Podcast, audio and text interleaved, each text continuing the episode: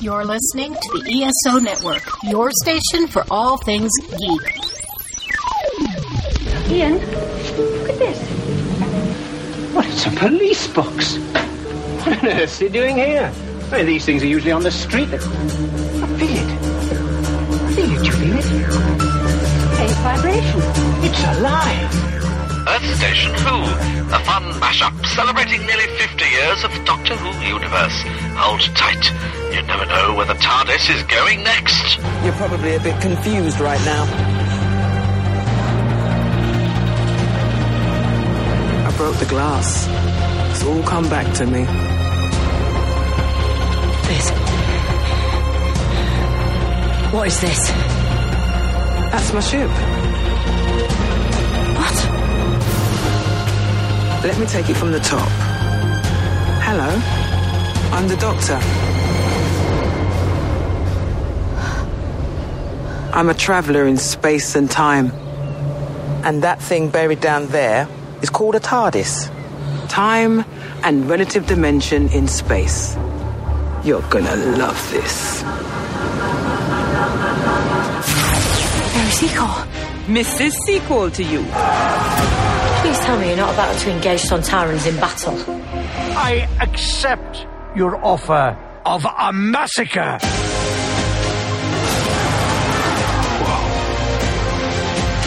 Earth shall be an outpost of the Sontaran Empire! No, it won't. Hey there, Station Who listeners. Welcome to another episode. And yes, we are here once again. Another new live episode to talk about new Doctor Who. This is awesome. This is awesome. Doctor Who Flux, Chapter 2, War of the Sontarans. This just keeps getting better, folks. This is, you know, some people I've been hearing from who have been Doctor Who naysayers have been like, have you watched Doctor Who? And I was like shocked first off that they are still watching it because they swore it off. Some people were like, I'm not going to watch it. And this is from the Capaldi era and they're coming back to the show. That's how much interest this has gained because it's a season long story arc and it's pretty darn awesome. So definitely curious what you guys at home are thinking about this one. And we've got a great crew to talk about it. But first, we, of course, we'd love to hear from you guys at home. So write us feedback at earthstationwho.com. You know, definitely, you know, tell us what you think. Have you guys been happy with the first two episodes? Are you, you not? Uh, we've gotten, you know, a couple people have been messaging us on Facebook. A couple people have written us and it's been, you know, people who, you know, I've been shocked to hear from, you know, even one or two former co-hosts have written me and said, you know, they're actually enjoying Doctor Who. So it's actually pretty cool to hear, you know, from these folks. So, you know, we definitely want to hear from you guys and stuff, but enough talking about us. Enough talking about you guys. Let's introduce the cast for tonight because we got a great crew sitting in with us tonight. Of course, from the best Saturdays of our lives, we have Mark McCray. Hey, Mark, everybody. So good Mark, to be how here. How are you, sir? Doing great. Happy to be here to talk about the awesome Doctor Who. Yeah, this is the first time you've actually been up here for us. You've Oh, been on yeah. Earth Station One quite a few times, but mm-hmm. this is the first time, you know, when you mentioned that, you know, you're enjoying it, it was just like, you want to come on the show? it's like, because I've been dying, you know, if I knew you were such a Whovian, I would have had you on long, long time ago, sir. Yeah, I uh, I became a Doctor Who fan. I want to say about maybe three or four years ago. I think the BBC was airing a marathon, and I just started watching the marathon, and I've been a fan ever since. That is awesome. So, who now is your doctor? That's the big question that people at home want to know. Oh my gosh. Um, I don't really have a favorite. I, I can tell you who I'm not a fan of. That, okay. well, well, maybe maybe not for this podcast, but um, Yeah, we'll talk off the air. We'll yeah, yeah, yeah. that, that that's even better. You know, we don't want hate mail coming care of you know Earth Station Who. You know, Right. Mark McCray. He said this. He said that. Oh my gosh! Have you ventured at all into the old series, or is it mostly all new series for you? It's mostly all new. Um, I want to say maybe the last five seasons I've been watching. Okay, gotcha. I've watched, put it that way. Yeah. Okay, gotcha. So there's a lot you need to catch up on, sir. Mm-hmm, mm-hmm. So, but that's cool that you're getting into the mythos and getting all behind it and everything. And it's great to have you here. And do you want to tell people real quick about your podcast? Oh yeah. So the best Saturdays of our lives podcast is a it's based on the best Saturdays of our lives book, which uh, sort of peels the banana or, or a behind the scenes look at how Saturday morning became a competitive business. We talk about competition between the studios and the networks and uh, who the players were behind the scenes and how deals were made and and maybe things like money left on the table, um, how certain shows didn't get renewed because of bad business deals being made. And we tried to let people know that Saturday morning was a business and there was a lot of behind the scenes shenanigans going on and just try to bring some insight to all of that fun Saturday morning stuff. It's an awesome podcast to listen to, folks, if you get a chance. I love, I listen to every week, so it's a lot of fun. And of course, we also have joined with us tonight the mayor of Chickentown herself. Felicity is here. Welcome back. Hi, it's good to be back. Um, I haven't been talking about new Doctor Who since the last time I was on this podcast at the end of the previous season. Wow. Uh, I have I have been thinking and talking about classic Doctor Who a couple of times on the Watchathon of Rassilon, but uh, I guess other other TV shows have been occupying my time and my thoughts during the past year or so. So it was kind of like, oh, Doctor Who's on again. Well, um, of course, I'm going to watch it whenever it's on. And yeah, I was pleasant. I've been pleasantly surprised so far. That is awesome. Well, let me ask you guys, since we didn't have you guys on last week, just real quick, initial thoughts on the first part. What was what did you guys think? Did it start off successful, or was it just eh, or what? For me, it's for me it was a successful start. I mean, a little bit, of course, a little bit of time needed to be spent establishing the new characters that we're meeting, like uh, Dan and um, I'm gonna keep forgetting Grey Worm's actual the name of uh Vinder. actual Vinder. character. Vinder, yeah. Vinder. Yeah. Don't don't let me call him Grey Worm. Vinder. Um, and a couple other characters we get brief glimpses of who, you know, at least one seems to be displaced in time, so we'll probably get the rest of that character's story later on. We see the, you know, establish who the villains are and and uh, find out a character who we thought was a villain actually isn't. Um, Got to say that the dog, you know, the the dog makeup wasn't wasn't terribly convincing, or you know, kind of cross between Chewbacca and uh, I don't know. It was that was kind of a low point for me, but but We could, just, entertaining we, could, character. we could call it a mix between Chewbacca and Doug from Up. That's about it. so, uh, on the whole, I liked it. I thought it, you know, it was fast paced. Uh, it did a good job of of uh, moving along and doing what it needed to do. of course, that's awesome. Mark, what about you? I, I liked it. Uh, the beginning of the, the story sort of reminded me of of Crisis on Infinite Earths, you know, the DC storyline, Mhm. uh, where you're seeing these worlds getting destroyed.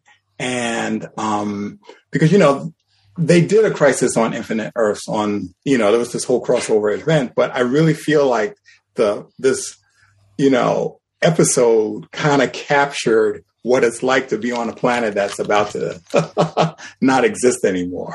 Mhm. And uh, um, I thought the rollout of the new characters was, you know, a little slow. Um, I wanted to find out more about um, a Vinder and uh, like his backstory. Um, but there wasn't really a lot. And I feel like because the other characters that were the Doctor's companions from last season, you know, they lost two cast members, were not there. I kind of feel like Yaz is finally getting to do a lot more than she did before. Right. And I've always liked the dynamic between Yaz and the doctor um, because Yaz doesn't let the doctor get away with anything. And I, I it's, it's almost like they're siblings, you know, like older sister, younger sister. That's a good way to put it. Hmm And it's it's kind of cool to, you know, like when Yaz will just confront the doctor about things, and That's cool. you know, yeah. That is very cool. Well, that's good, and welcome back for this week's episode, and we'll get into it in a few minutes. But of course, let's introduce our regulars. Of course, Ms. Mary Ogles here. Hi, everybody. It is fantastic to be here. It is so good to have you here this week, Mary. Oh, thank you so much. I'm I'm happy to be here. I mean, I'm really happy to be here. I'm happy we're getting good Doctor Who. That is a very good point. And of course, Mr. Michael Gordon is here, Howdy. and or should we call him birthday boy Mike Gordon? Just, just when, by you know, by the time this airs, it'll be all over. So you know, Good point. there's, there's no, uh, yeah, that's fine. That's fine.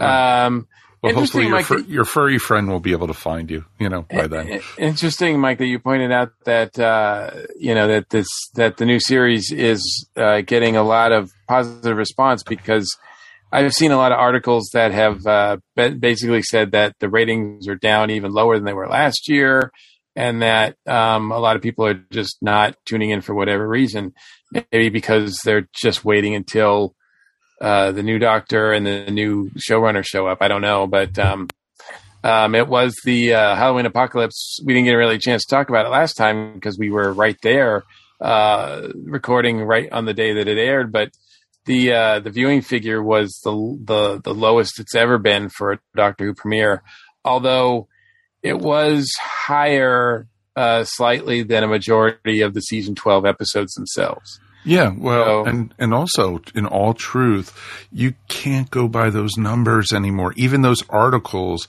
that are coming out and saying, "Oh, the Doctor Who numbers are down" and everything, they still won the time slot in the UK. They, They- did not win the time slot in the UK. They did. They were the second highest. They were the second highest viewing of the night. Yeah, of of the night, but not of their time slot. They did win. So I didn't say of the night. I said of the and that was uh, yeah the second most watched program for the night in the UK. yeah. Now but I don't know you know what it was in America. Obviously, it's a lot different now. it's it had amazing numbers on BBC America because that was the main way to see it. Both, at, but but also but also was they also had great numbers when they showed it live with the with the UK, but they also had great numbers for the 8 p.m. showing also. Here. What's amazing to me is that um, so the Halloween Apocalypse was watched by 4.43 million viewers in the UK uh, when it Oh. aired originally, right? Right. Okay, so in the United States, the original broadcast during the afternoon was only watched by uh, 339,000 viewers, and the later broadcast was seen by 277,000 viewers. So not even like even both those numbers combined, if I'm not mistaken, is not even like a million. And so like that means that like at least on BBC America, at least uh yeah, only like not even like a fourth of the people are watching it that are still watching in the UK. So it's still very much it sounds like a very UK type thing, you know? Yes and no, because, you know, as these articles are saying, and as we're finding out, a lot of us don't watch it when it is airing on the TV live. I right. stream- It's not even counting that though. No, I mean know. it's still It- it's still putting that in it's still putting that in effect. You know, No, if you're watching not- it, you're watching it. It's not counting it as streaming though, because I, I watch it three days later or two days later. They're not counting those numbers when they give all these numbers are the overnight numbers. Sure. that they're putting out. And they, you know, and even these articles, like I keep on saying and trying to say, is that they're not, you know, they're, they, that's still the old way of counting it, the, you know, the numbers, because that doesn't inc- include streaming or ways of people showing it, watching it uh, on demand or other, there's so many ways now to watch this. Or that- even just time shifted. exactly. You know, like Exactly. I didn't watch it at at the that certain time because I wanted to fast forward through the commercials. Well, exactly. That's exactly yeah, but what it I do but too. it, but it is counting that. Like if you're if you record it on your DVR when it airs, that's considered like, and you watch it, that's considered watching it when it airs. Like it's it's. I mean, they are taking these into account. I mean, everybody says, "Oh, it's different," now," but you can still compare them, and you can still use that. Now, there are some other numbers out there for sure, and the, there's a lot of people watching in it that are it's not in legal ways, um, and, and and and you know, but the fact that you know, as you said, Mike, people are watching it later like they're waiting for like a few days or whatever and watching it streaming means that they're not watching it right when it airs and they're not excited about it. No, they're not. They're do- not. They're not excited to watch it when it premieres, which is a big statement in and of itself and that more people are doing that in Britain than are doing. I don't think that means that people no, aren't excited about no, it. I think I people have been trained to that. not watch things. I don't watch Yeah. anything at the time that- they air. Yes, but Yeah, I, but if I that was the don't watch. case, I don't watch anything. Sorry, No. I don't watch anything live ever. exactly. I, but if that I was don't the ha- case I don't have overall, then that would be the case in Britain as it says as it is here. The numbers No, would be very similar, but they're it's the same. But it's the same way, Mike, because a lot of people in the UK are cutting the cord or such and watching it streaming and such. And Yeah, but know, they still got four. They still got millions of more people than the states did. Like that's like, fine. you're not- Doctor you're- Who is more popular in the UK, and right. it's not. that's my point. It That's still is a fine. lot more. I think all that says though is that that more yes, more people in the UK watched it when it first aired than in the US. But that doesn't necessarily mean the numbers are less for the US. It means that less people watched it at the time it was first aired. exactly. Because I think in the US it's probably more prevalent not to watch things when they first air. I I don't know. I mean, you know, you could you can compare. Like, look, I mean, I mean that's a different argument, but I, I just find it really fascinating, and I think that I think that the numbers are there. I mean, I know that there's a lot in what you're saying, but there's also reasons that uh, you know a lot of these numbers are taking into account some of the things you say they're not. But also, you have to remember. Well, actually, they're not. They don't count every single person who watch. That's not how the rating system works. They don't count every single person automatically who watches it. this is estimates. Yeah. Well, um, you know, yes. yeah. I mean, well, I mean, because not so- everybody uh, not everybody has the little box on their TV. Actually, show- everybody does have a little box. Everybody has a cable box, and everything is being counted. I don't have a Everything you box. watch is being have a No, that's not box. true. Everybody doesn't have a cable box. But if you're watching it somewhere, somebody is counting it. But BBC is over the air also, or you know, Nobody's Digital. watching it over the air that way. Yeah, they are. The people who have like the digital, you know, it's like here. If we have, uh, you know, a digital antenna, I could watch, you know, football. Does my you know ratings count watching that and stuff? You know, so it it all depends, Mikey. It's you know, it's that's it's almost a moot point. You know, it's the scores have been higher for Doctor Who this season, and Doctor Who in the United States is never going to be a juggernaut. It's never going to be a Star Trek. It's never going to be a Star Wars. And, you know, and that's just a fact. If it was, it would be on something more than BBC America. Mm-hmm. You know, I think actually they're trying to move that way. well, they Yeah, are. think So too. I mean, that's They- the reason why the whole HBO Max thing is happening. Well, ex- eventually, and see what happens now with Sony taking a portion of Bad Wolf too. You know, and so we'll have to see with that. But it's going to be very interesting to see because the old ways of doing ratings is antiquated, and you know it's the same way you know people how people rate for podcasts or downloads and stuff because you know we could say, you know, we we know this personally. You know, hey, oh, we the, the week this went live, we only got 200 downloads or 300 downloads, but then after all, you know, people come back and listen to it, or they haven't played it yet, or they play it off our website and stuff, and we end up with over a thousand downloads. You know, so it's you know when all things are said and done, type of thing, and so you know it's all it's all different than it, you know. And so I'm just it's it's interesting to see, and I, your point is taken, but it's also kind of moot in the same way. Well, it's Uh, kind of and because you know obviously they're not going to make they're not going to this doesn't mean anything because it doesn't matter how low the ratings are this year. We still know there is we're going to get Doctor Who next year, and we still know we're going to get Doctor Who in two years when it has a new showrunner. Yeah, so uh, I definitely. just you know so I know they're not making decisions based on that. Uh, at least not not uh, those kind of decisions. It's not going to be canceled anytime soon, and I don't believe it is. but um, I, yeah, I just find it interesting. So and and and you know, it doesn't mean that it doesn't mean that the numbers that the numbers might be uh, skewed or might not be complete, but they're not irrelevant. Um, so uh, you know, I do think that there is something in some of the, a lot of these numbers, and I just find them interesting. And I'm not even a numbers guy. I hate numbers, Well, there you go. but but I just thought it was interesting. And I'm not saying like you know it gives that impression though, right? I mean the uh, you know when you have a lot of articles that are saying that this is the worst, this is the worst, this is the worst rated thing or whatever, then people out there are going to read that headline and be like, well, I'm not going to bother. Well, if you want to go by that, this episode lost almost half a million people in the UK. This got over three three point eight million people in the UK to watch it. That's still three point eight million people, and we're not also taking into account all these other countries that you know also get BBC and such.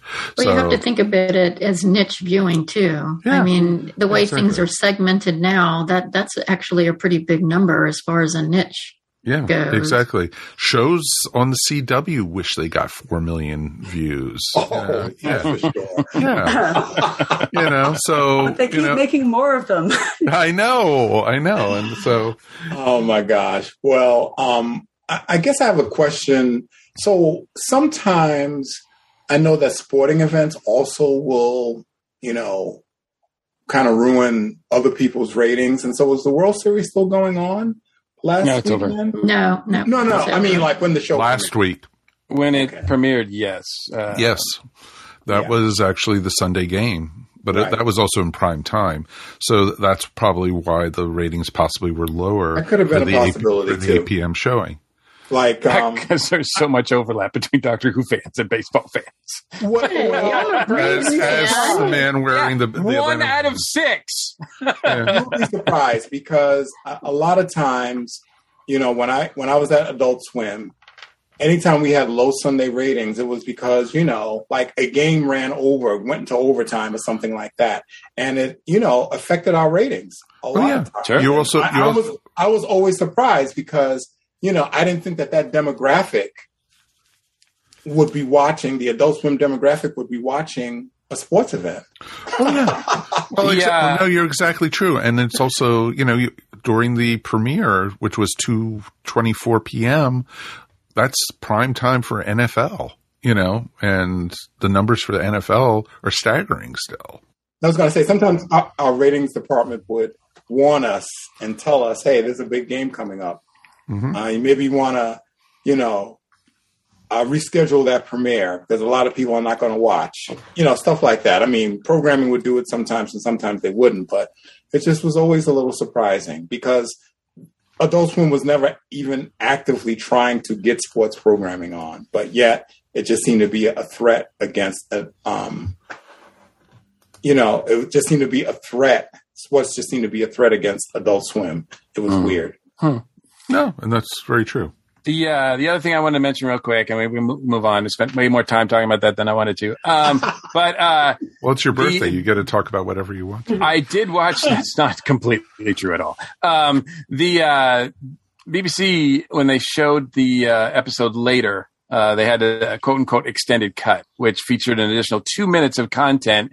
Um, I watched that because I had recorded both on my DVR, and uh, I rewatched uh, the actual longer quote unquote longer version.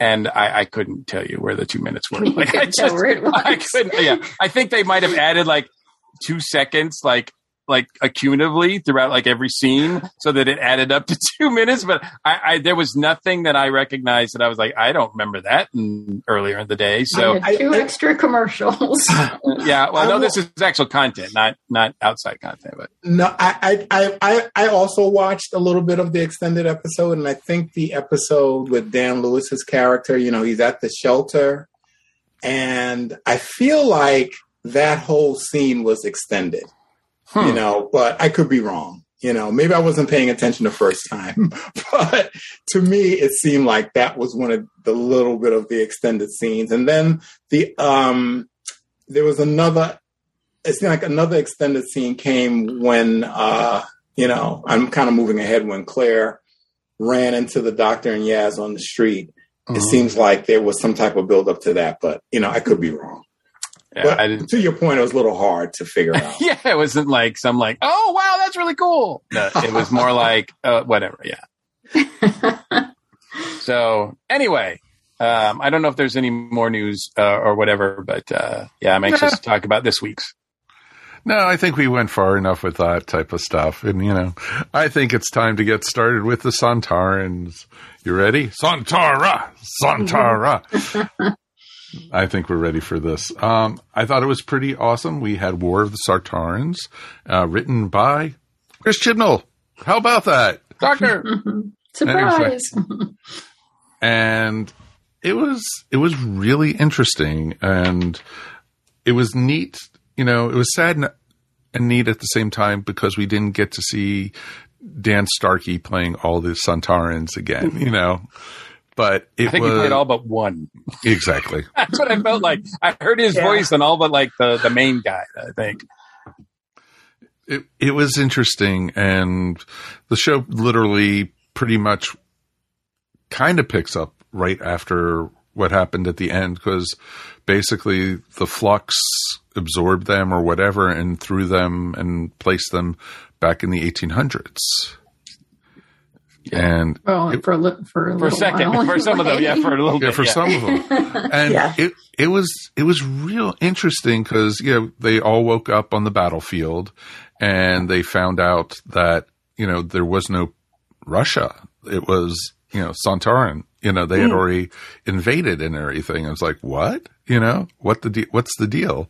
So obviously history had been changed there, and it was just interesting because you then had both Yaz and Dan fade away. And what I thought, you know, and tell me what you guys thought. I thought originally when they started fading away, it was because time had changed. Oh yeah, And- I got serious Yeah. Back to the Future vibes. Yeah, exactly. Oh, like Dan, you're glowing. It's like he's regenerating. He's the master. you know. no, but yeah, I thought he. I, I got the Back to the Future vibe That, from that. that was you know. my instinct. That was my Yeah, instinct as well. I thought that's what, what exactly what was going on. You know, I that think they it- were fading away because the timeline was Yeah, 'cause- had changed. Obviously, And I Yeah, think it just turned out to be over. kind of really just bad writing on Chibnall's part because really there didn't need to be any reason for them to be there. They could have just all separate. They could have all just disappeared and shown up in other places to begin with. They didn't really need to be there. The only reason, the only thing that, that was kind of cool that came out of them being there uh, originally before they faded out was later on when Dan's talking to the doctor and he sees uh, Mary Seacole and he's like, "Hello, Mary!" Like he like he knows who that is, and I'm like, I'm like, okay, that that's kind of funny. Um, but uh, uh, for the rest of it, I yeah, there was I don't know. They just added some weird kind of tension that I don't think was absolutely necessary. It would have been just as cool if they had woken up in different all like after the flux or whatever hit. They could have woken up in their. I agree with that Yeah, They're was completely. scattered. different places. Yeah. yeah, that probably would have made more sense. You know, yeah, then you wouldn't have to come up with. Uh, maybe they wanted to do the cool effect of. I, thinking, I yeah, they had they could. We've they, got they a budget. We've got to use it. exactly. we got to do something. something besides spaceships. oh gosh, so yeah, let's um, go into it because it was interesting because I liked that they separated the three of them. It was, I think, it was very well done that they did it because it forwarded the, each one of the stories and started, ta- you know, evolving the storylines. Mm-hmm. And it was nice because now we got the Sontarans and now we have the Sontarans out of the way because of what happened in the story. And it was interesting because, you know, you had the doctor, you know, she still had a companion in this.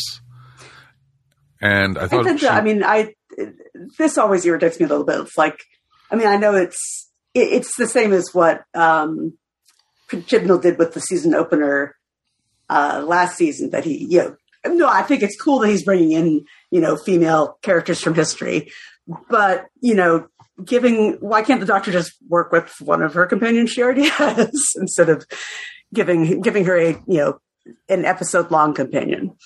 I don't know. That's kind of a very classic Doctor Who thing to It do. is. Yeah. I mean, they did that. But a often lot. it's because the char- it's often it's because the writer likes the character they created better than the existing companions, and I don't think that's the case with Chibnall.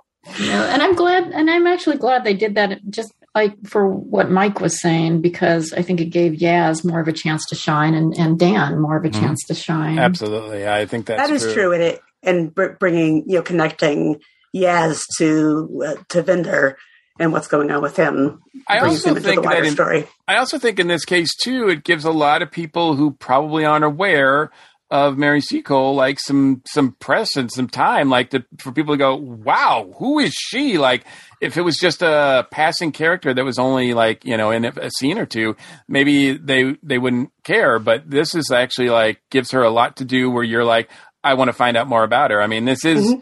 You know, I mean, I don't know how much this show really is for kids and all of that anymore, and that, and that kind of stuff. But but even just for adults, uh, you know, I think I think I mean to be honest with you, I was familiar with the name, but I really couldn't tell you a lot about Mary Seacole. So I I mean, certainly I looked her up after this, and I was like, damn, that's pretty cool.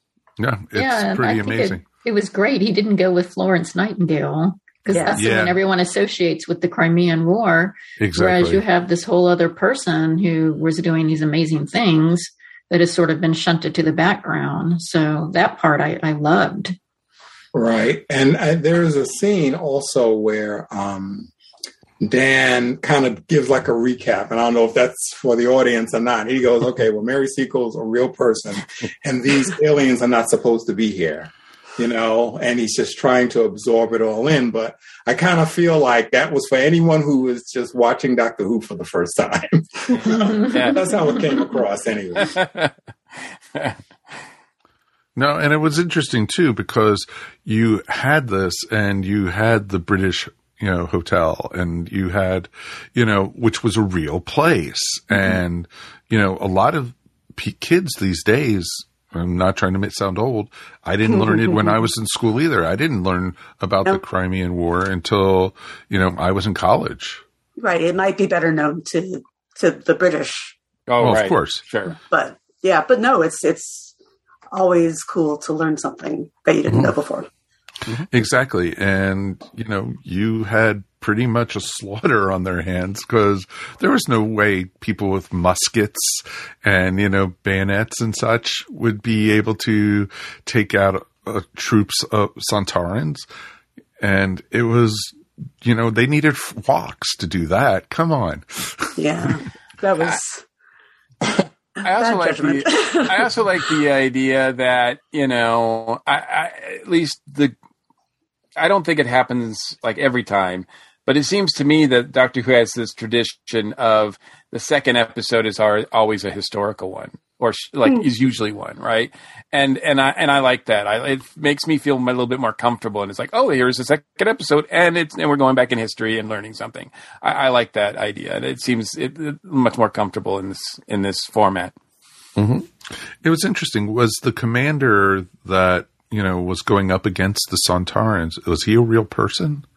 Or was he, you know, just made up for the show? Because he was a jagoff. I don't know. I didn't get a chance to. look him Yeah, up. that I Yeah, that I don't know. Yeah, um, I'm not sure about that either. I was surprised to find out that Joseph Williamson was a real person. The- the- Yeah. like I was like, because I was looking up, you know, stuff on on when I looked up this episode and everything, and getting names and everything. But uh, uh, you know, the guy who's in, uh, he's an eccentric businessman, and you know, he's building these the best known for the Williamson tunnels or whatever. I'm like, that's a real guy. I was like, like that's a real guy. I'm like, holy crap! Thank you. I mean, Chris, Yeah. you totally blew my mind on that one. Yeah, that seemed to, that did seem to be too specific to be made up. well, the the tunnels that they showed, you know, where Yaz showed up and Vinder showed up, and then later the Doctor and Dan. Was that the tunnels he was building, or was Uh, that something no. else? So, how did he end up at those tunnels? How did anybody end up there? The Yeah, they didn't they didn't explain it. Yeah, Yeah. He just ended Chris- up there. Chris wrote it that way. Chris wrote like, Mm-hmm. and he appeared, uh, but it seems like there's, yeah, there's, there's some weird stuff going on for sure. Yeah, it was on the planet Time. Yeah. Oh, yeah. Okay. and then yeah Because then you had, of course, Swarm and uh, Azure show up with this new person. You know, Yeah, the, the what did they call him? The the passenger? yeah, the He passenger. was the passenger. Yeah. Right. We learned nothing about Oh, that. I'm sure we will. We've got another four, you know, another four episodes to go. To, We'll find out about it. I'm we, sure. Maybe I- we still we still know almost nothing about Vinder. Yeah, well, we don't know about Vinder. We don't really know anything about Swarm, other than you know the Doctor, and well, he's very familiar with the Doctor. Yeah. and he even knew who Yaz was, which was very interesting. It- So- I just find it like kind of I don't know. It turns me off though. It's like we've got this planet now called the planet Time, and you know it's got the Temple of Atropos on it with his uh, uh, these gatekeepers that are uh, in, you know control of time somehow or whatever. And I'm like, really, this is the first time like this this franchise is over 50 years old, and this is you're going to introduce this now. I'm like. I I just feel like uh, that was just Chris kind of coming up with something. I'm not saying it wasn't cool to look at and all that kind of stuff, but it just seemed like kind of like, I mean, it didn't really mean much to me. I'm like, they're doing what? I, I just, I don't, you know. The It's idea that, Moff- it, it seemed almost Moffat-y to me. You know, the, the temples were always kind of Moffats thing. yeah, yeah, I could see I mean, that. I'm doing a wait and see attitude too. for that. Yeah. Yeah. Um, I, but I, I do, you know, I know we're jumping around all over the place, but I did really appreciate the idea that, you know, like Yaz and Vinder are in those replacement tubes or whatever, and uh, they're in real danger. I mean, that came across to me. And I That was a thought that- good cliffhanger. Yeah. Yeah. Oh, that, yeah. Was, That was very effective. very effective. Yes. Like Exactly. the passage of time is going to go through her, and I'm like, uh, that's, uh, what, That doesn't what- sound good. yeah, no, that, it doesn't sound good. that- that doesn't sound comfortable at all. That's happened to past Doctor Who companions too, because they had a companion back in the Hartnell days that that happened to, and they Oh, she yeah. literally Yeah, aged Sarah right in front of the Doctor and turned to dust. Mm-hmm. You know, because as the TARDIS yeah. was, as the TARDIS was traveling through time, she the, whatever the Daleks did to her made it that she couldn't travel through time, and so even though the TARDIS was traveling through time, she was staying still, and so she aged right in front. It was pretty horrific. They have mentioned occasionally, and I don't know, like you know, how if Chris is using this or not, but that as a companion traveling with the Doctor, I think this is really a new Who thing, right? That you get the companion gets up some sort of temporal energy and is is I don't know it, that shows up on scanners or whatnot, or can be used occasionally when the plot demands it. Mhm. yeah, well, that that kind of started with uh, Dalek, actually, in the Ninth Doctor era, because Rose had gained had the temporal energy from traveling in the TARDIS, and when she touched the Dalek, it mm. restored it. Yes, that's right. Yes, yeah. I didn't know if that was the first time. I didn't. I don't. I couldn't recall any times in Classic Who if they mentioned it. I don't think they ever mentioned it in Classic Who. so, but it was it was interesting, and you know, of course, you know, Swarm and Azure are turning out to be really bad, really, really bad. They are not nice. No, and and a little creepy, yes, that's a good way to put it. Uh, especially the sis there. Like she just like sort of just stands there and doesn't. She's pretty stiff, and she just kind of creeps me out with her staring. Oh, yeah, with those eyes with the yellow makeup around it, or whatever, Yeah. or or the glam, whatever you want to call it. Yeah. I'm feeling like they, the way that like, that Swarm woke Azure up to reminded me of how uh, the Ruth Doctor got kind of activated last Yes, season. yes, Mhm. I, I, Yes, yeah. We mentioned that last time. Yeah, we And noticed okay. that too. One Yeah. one thing I didn't notice in the first viewing that I noticed on my second viewing of the last week's episode is that um, uh, Swarm is being held captive or prisoner or whatever by the division. Oh, he is. Okay. They actually thought- say they actually say that, and I'm like, okay, so we're going we're going real far back. Like if it's the Division is involved. Yeah, the Right. only the only time I remember, yeah, I, I missed that, but I know that the doctor mentioned the division is why she was um, Running. she was going after the dog Yeah. guy. Yeah. Yep. Because she was trying to find, find out information on the division also. Right. Because, you know, even the average Gallifreyan didn't have a clue what the division was. Mhm. It seems like you know Chibnall is going to progress that storyline before he leaves the show. I mean, I, Oh it would, yeah. Yeah. it would have Yeah, seemed well- weird to have it just hanging out there. Yeah, that that's his baby. So I'm sure he's gonna he's gonna go there. Unfortunately, but I'm still I'm still interested enough to in it to to see what comes of it. Oh, Yeah, yeah, yeah. very much so. And, you know, it's still piquing my interest and I'm liking where it's going. And for a cliffhanger, this was really good. Yeah, and it's moving. Like even though a lot of it takes place in in, in a historical story, and a, a story, I like the fact that we like. I did not expect the Doctor and the and and Swarm to meet and encounter each other so soon in this story. Like, Mhm. and and and they show up like, and they do that at the end of this uh, episode, and I was like, that's. That's a. I mean, they're Chris is moving. He's not going to waste any time. He's like, I'm going to move. The, I only got six episodes. I Yeah. am moving this story along. exactly. and About good for him. and also in this episode, we got to meet Dan's parents. Briefly, yeah. Well, that was a little convenient, Yeah. It just happened to be mom and dad saving him, you know. right? Yeah. with the wok. Hey, you know, wok. I'm going to be walking around with a wok next year at Dragon Con. That's my cosplay. You're gonna be like Dan, Yeah, Dan with the exactly. pan. Mhm. so yeah, and it was it was interesting the whole storyline, you know, because you know when he went to go to his house and his house was gone, you know, and you I know, was surprised he didn't go. No, it's right here. and Pull it out of his pocket. and it was just I liked that, and it was you know it was interesting because I was like going, you know, and according to them, the Sontarans had only been there two days since right after he disappeared, which told them makes sense because they were going back to the Crimean War was the first test of the mm-hmm. Sontarans using the chronal invasion. And so and that was that was interesting and I'm and I'm glad, you know, they did the storyline and they followed Dan, you know, with the wok, you know, you know, invading the Sontaran ship and everything. Mm-hmm. And then he was saved. Right. Yeah, I liked I liked the reintroduction of Karvanista better um, than I did the parents.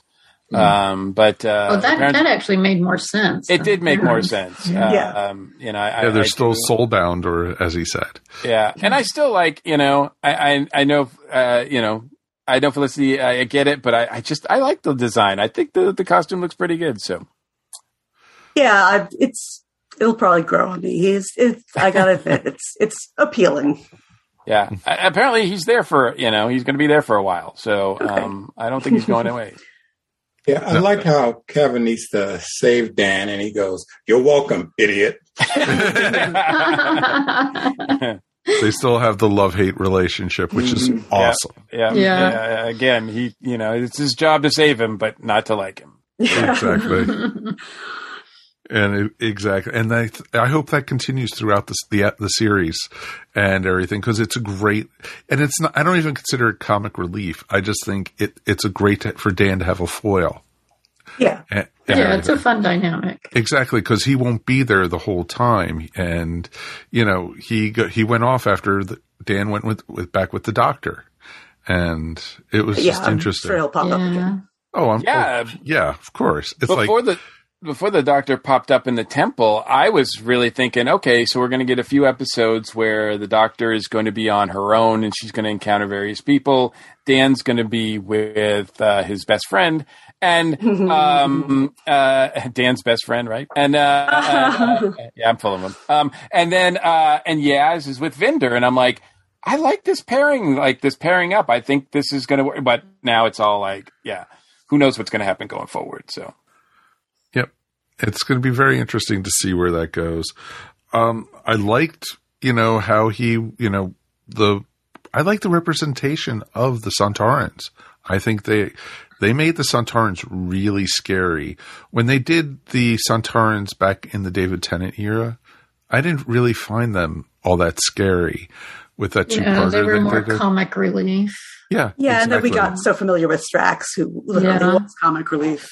Well, exactly. They made him more humorous. This, they got him more serious. I think we said, you know, when we were talking about the season, I think we were saying these Sontarans reminded us more of the Sontarans that were uh, fought the Third Doctor or the 4th Mm-hmm. Doctor. Well, I love the fact that they name dropped Commander Linx Yeah. from Time Warrior. I thought, Yeah. oh wow, that's that's really good. I'm like, man, that that's that's Chris being putting in like a Moffat touch, Absolutely. which I really like. That's I'm how like, you know right. he's a fanboy. yeah, exactly, exactly. I'm like, oh, that's pretty cool. But I think it's interesting uh, because we said this about, um, I think you know, the Cybermen with that last story, uh, Capaldi story, is that it's interesting how when they go back to the original makeup or designs of these things, they're actually more effective and creepier than, than the newer That's- versions of them. yeah, that's a good point and, and a nice parallel to uh, to the original Cybermen that we that we saw.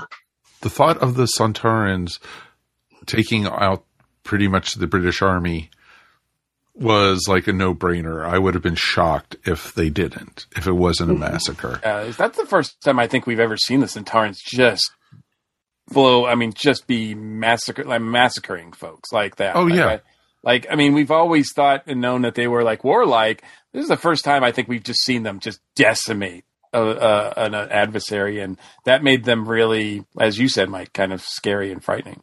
Yeah. And, you know, they were an actual threat. But I love how the doctor was able to figure out their weakness and to be able to, to, to stop the food supply. And once again, the humans, you know, after the enemy is in retreat, go ahead and, uh, blow up the, uh, bad, you know, the, the Yeah. aliens again. Calling all the way back to the Christmas invasion. Exactly. Yes, exactly. Yeah, we've mentioned several times how Chris is just taking crib notes on everybody, what everybody else. Um, Exactly. and getting Well, these you know, moments that it- feel like very familiar. Although there was a, a funnier scene, I think I can't remember now. I think it was from episode two, where uh, you know Dan is in a ship and he's being chased, and you just see all this laser fire. You know, the Sontarans are firing at him, and they're not. And they totally No. They're miss him. him. They totally miss them, and it reminded me of a GI Joe episode where you just see lasers going across the screen, but no, nothing is getting hit. There's no mm. targets getting hit. Yeah, I I was thinking- that I was- watching that made me laugh. I was thinking of storm stormtroopers. Exactly. I was Yeah, about to say same aim. the Sontarans got training by the Empire. It was okay. so it was it was it was fairly funny that part, and Yeah. I I really liked it, and it was neat to see. The one thing we haven't talked about yet was the TARDIS and what's hmm. going on. Oh, that was interesting when all the doors disappeared. Yeah. Yes. Yeah, that was yeah. I like. Yeah, I always. I mean, I know it's happened before. I can't place where, but that's always like a a cool and frightening situation. Hmm Exactly. Not being able to get into the TARDIS, not being able to get to safety. Exactly. And it was interesting because the windows were glowing yellow, like it was on fire inside or something. Kind of reminded me a bit of when the TARDIS was cooking in the first Matt Smith story, a bit. Oh, And it was just like, oh, is the TARDIS changing inside? Obviously, it's something's happening to it inside. Well, yeah, something did happen inside. yeah, exactly. And it was just really interesting, whatever is doing that. And I'm going to go out on a theory here, and maybe the TARDIS is doing this because the Doctor's not in the right universe. Mm-hmm. And maybe in, a, in an alternate universe, and the TARDIS is not reacting well to being there. And Yeah, it almost is. It almost feels like the TARDIS is going through some type of identity crisis. That's that was the impression I got. You know, Yeah. that- I just kind of figured that Swarm is messing with everything. I think Swarm is behind everything that we've seen so far, everything that's going on. Um, all the, you know, and, and that even leads to you know, uh, Claire and, and what happened to her and, and everything. I mean, I think he's, he's, he's directly or indirectly, and I think he's more directly involved with everything that we're seeing. That's, that's the problem. Or there could be someone even above this that we haven't 'Cause he, seen yet. he knows that. Mhm. I don't think Swarm is working for somebody. No, I don't think so. he's working for somebody. I think somebody's controlling, you know, that he was able to escape. Or manipulating. Yeah, them. exactly. He was able to escape from, you know, from the trap he was in and that, you know, then set things in motion. I don't, is, I think there's something above him that is getting, you know, is putting these, it's almost like a chess game. Hmm. And he's just, putting pieces in place. Exactly, and putting things into motion. So, you know, it's just it's not that it's saying it's obvious, but I just I think there's more to this. It's just convenient that the Sontarans were all of a sudden decided to invade Earth at this mm-hmm. point. And it's all of you know, and we're gonna see the Cybermen next week. You mm-hmm. know, it's it was shown already in the trailer and that, you know, we're getting the Cybermen next you know, next time. Already got Weeping and, Angels. And then the week Kind of like Weeping greatest Angels. hits. Oh, well, exactly. There's, I, I feel really like there's someone controlling the pieces, and Yeah, that's Swarm. Is it? no, I don't think it is. I th- I think it is Swarm. okay, well, it'll be very Oh, interesting we'll to see. see. Yeah, Yeah, yeah, yeah. No, no. I just, I, yeah, you might be right. I might be right. I don't know. I'm not. I wouldn't put money on it, but, uh, but I, I look. I mean, I think it's got more ramifications than just a dude who's pissed off at the doctor. Um, but I, I do think that you know, I do give. I, I don't give, and this is because I don't give Chibnall that much credit for going too deep. You know, like if, if it was somebody else, you know, I might be like, okay, there might be another page to this, but I don't know. Chibnall just keeps things very much like as it is. He doesn't go too too deep like that. But I mean, it could be, you know, uh, I just doesn't. And it, Swarm doesn't seem like a character that's working with anybody. He just seems like he's got his own agenda, and he's he's really powerful. We don't know exactly his full story, um, but um, and what happened and everything. And as we learn that, I think if you you know two episodes in, if you bring in someone else like working with him, I think it's just gonna I don't think the, mess things the- up. whoever's controlling it. I don't think that he's they're working with him. I just think he, They're, they're just using him. They're using Is that what him. you're saying? Exactly. It's somebody who, you know, set him free. You go do whatever you want now. I'm not, you know, it's not somebody working with him. And because there, something is controlling the, the flux, you know, and it's not Swarm because it started already before Swarm was even released from the prison.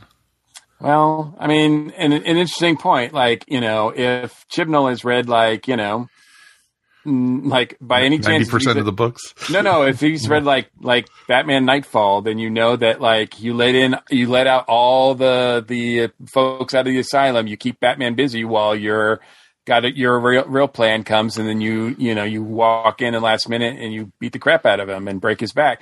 And the same thing, you're right, it could be happening with uh, whoever's against the doctor here. They're just releasing all these foes against her, and at the end, he's going to pop up and be like, "Ha ha!" And it could be, you know, no, it could be anybody, but No, Well, exactly. maybe they're just they're trying to keep her from learning about the lives she supposedly doesn't remember exactly. because that that's her whole thing. Well, that- that is an interesting point because he's, he, you know, Swarm does say, "Man, you, they did a really good job. Like, you do not remember me at all." And we had like he says battles, like like like full out battles, um, which is something I don't think the master would say. Like the master wouldn't say like, "Oh, you and I have had battles, Doctor." I mean, they've had conflict, but not like epic battles.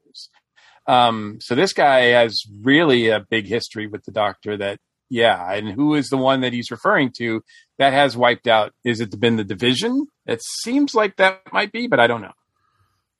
Well, it was said in the Ruth story that the division kept on, you know, had wiped her memory, you know, or, and then also in the Timeless Child story, you know, the doctor kept on having his, her memory wiped over and over. And, you know, so that's why, you know, it would, the doctor would go on all these missions for the division and, you know, then finally, they, according to this, that's why the Doctor left Gallifrey as the first Doctor. So the division is Gallifreyan. Yeah, Ah. it was. You know, they've, you know, they've even, even in that episode, they said that the division was, you know, unknowns to the Gallifreyans and the Time Lords. It's a super secret organization type thing, and that's who the Doctor was working for. Hmm. So, you know, but you know, this was all in the Matrix. You know, the Matrix. So the Matrix can be screwed with. They've shown that before, and so you know, I think there's a lot of questions that we're gonna, you know. Yeah. And you know, I have theories, but I don't want to get egg on my face this early in the season. Uh, who cares? I mean, Oh, you know, I don't care if I'm right or not. It's fun to speculate. Oh, it is. And, you know, it was interesting. One of my theories uh, got thrown out the window when we met uh, Dan's mom and pop this week. So, so about who Dan's identity was, that he wasn't really Dan. Right. Oh, right, right. Unless they're in on it too. No, just kidding. Oh. Um, um, can I just say too? Um, if, I don't know if we're getting ready to wrap things up, but uh, Jodie is killing it. She is. Oh, Yeah. she is awesome. She's killing awesome. it. Um, every scene she's in, she just owns it and is selling everything. And she is going out on this storyline, uh, putting it all out there. And uh, Yeah. I, I wish we had got. I wish we had gotten this doctor sooner uh, because I love what she's doing. I, I just, it's just been amazing. Can I say that I have a I have a new appreciation of the Sheffield accent since watching um, Ted Lasso? Because Jamie Jamie Tartt, you know, he's he's a jerk, but he's got a sexy accent. I, I need to. I still need to put on my caption, uh, closed caption control because I, I need to. I, I can't some, sometimes understand what some of them. Oh yeah, I have to I have to watch that with captions. Oh God, yes. So yeah, it was interesting. Um, we're not going to go rating this until the end of the season because it's a one continuing story, Sure. like we mentioned last week. So what we're going to do is thumbs up or thumbs down for right now, but we're not going to give her a number of ratings. The one out of five TARDISes. We'll do that at the end of the season, and what we'll do is we'll ha- we'll do the whole season, and then we're going to be doing a live recap on Facebook Live, and we'll have you know I'll go, I'll approach each one of you and ask what you guys thought of it, you know, and everything, so you guys can give us our rate your ratings for the season. I think that's just an easier way. So I'll go first. I give this one another thumbs up, like last week's. Mark, Definitely a thumbs up for sure. Okay. I'm really enjoying it and uh, can't wait to see more. awesome. Mary, Oh, very enthusiastic. Thumbs up. I've really enjoyed both these episodes. And isn't this funny that, I mean, did you really think that's where we would be at this point? No. After, No. after, after all the ragging on Chibnall we've done, that, that we would be loving it so far. And I'm, I'm thrilled. Good for you, Chibnall. that's awesome. Felicity, Yep, thumbs up from me, and it's it's keeping me guessing and keeping me interested in how this is going to turn out. that is awesome. And Mr. Mike Gordon. Yes, thumbs up. It's uh, something. I mean, I mean, I'm. I don't wait very long for it to have it in my DVR, and I'm watching episodes twice. Um, the excitement is there, like it hasn't been in a while for me. Um, and uh, I, I, yeah, I'm still leery because I still think you know Chibnall could screw it up at the end. But right now, like we're we're in the first two chapters, he's done an amazing job, I think. And and as we've said, this is his strength uh, doing long form uh, storytelling like this, and right now this is we're seeing that. So um, I, I'm uh, you know this is just proof, more proof of that. So whoever hires him after that, don't expect episode. Make- make sure it's a stuff. miniseries. Make sure it's make sure it's long form. No, it's going to be interesting, and I'm very much looking forward to seeing this. But the only sad part about this is that now we only have six more stories with Jodie left. Is that confirmed that we that how many spe- specials we're getting? We're getting three specials, Okay, and well, so yeah. So we've got we've got four more stories and then three specials, so seven. So seven. Okay. I'm not a numbers guy. Why are you putting the number thing on me? because it's your birthday, Mike. You know we're counting now. You know, no, no, don't count. Don't don't count that. It's for sure. Yep. No. So it's awesome that you know she's this season has proved how good of a doctor she can be. Yeah.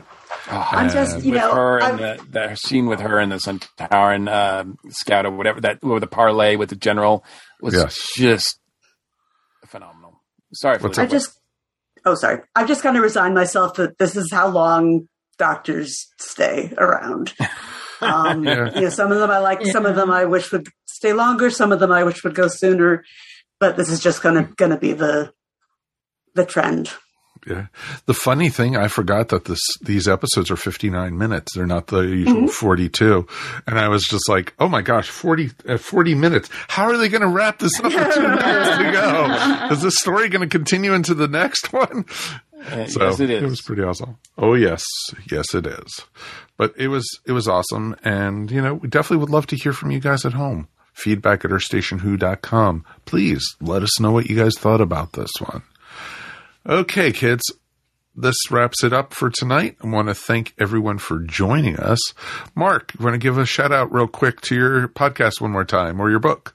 Yes, uh, The Best Saturdays of Our Lives uh, is a book that talks about how Saturday morning became a business and the proving ground for the 24 hour kid network.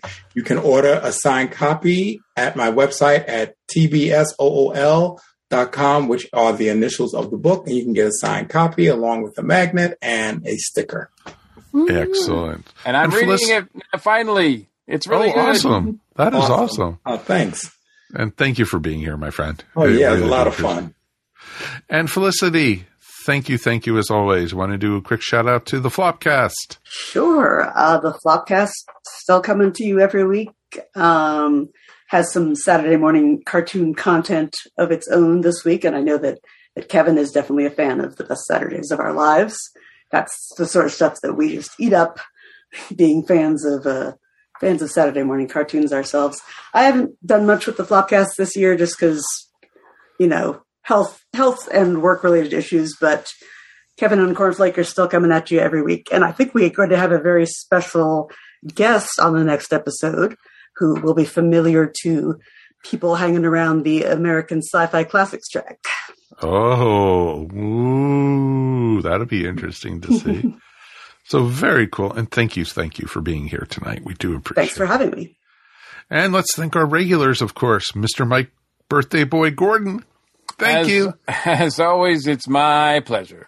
And, you know, we're not going to torture you with singing tonight, but we will do a Santara, Santara, Santara in your honor, my friend. Excellent, excellent. I uh, feel a little bit more like potatoy now. Okay. That's- we just won't hit you in the back of the head with a wok. with a wok. Please, please don't. And Mary, thank you so, so much for being here also. We so appreciate it.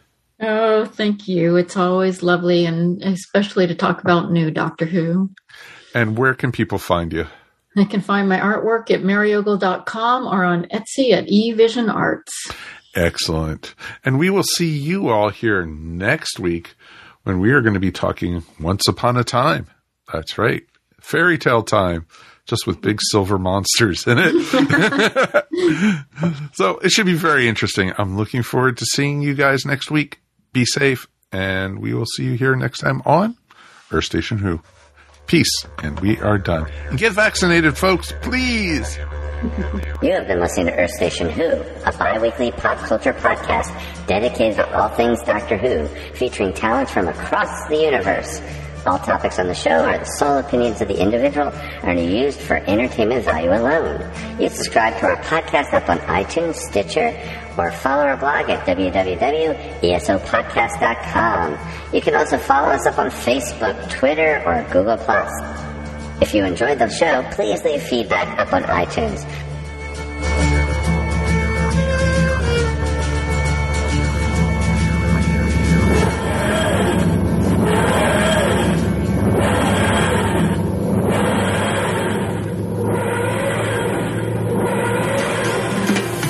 Welcome to Cigar Nerd Summer.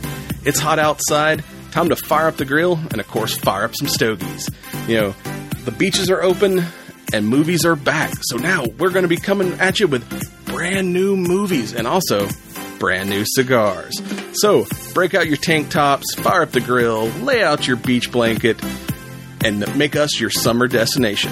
CigarNerdPodcast.com, also on the ESO Network at ESONetwork.com. This has been a broadcast of the ESO Network. Be part of the crew and help support our shows by donating to our ESO Patreon or by shopping at the TeePublic store, which can all be found at www.esonetwork.com. The ESO Network, your station for all things geek.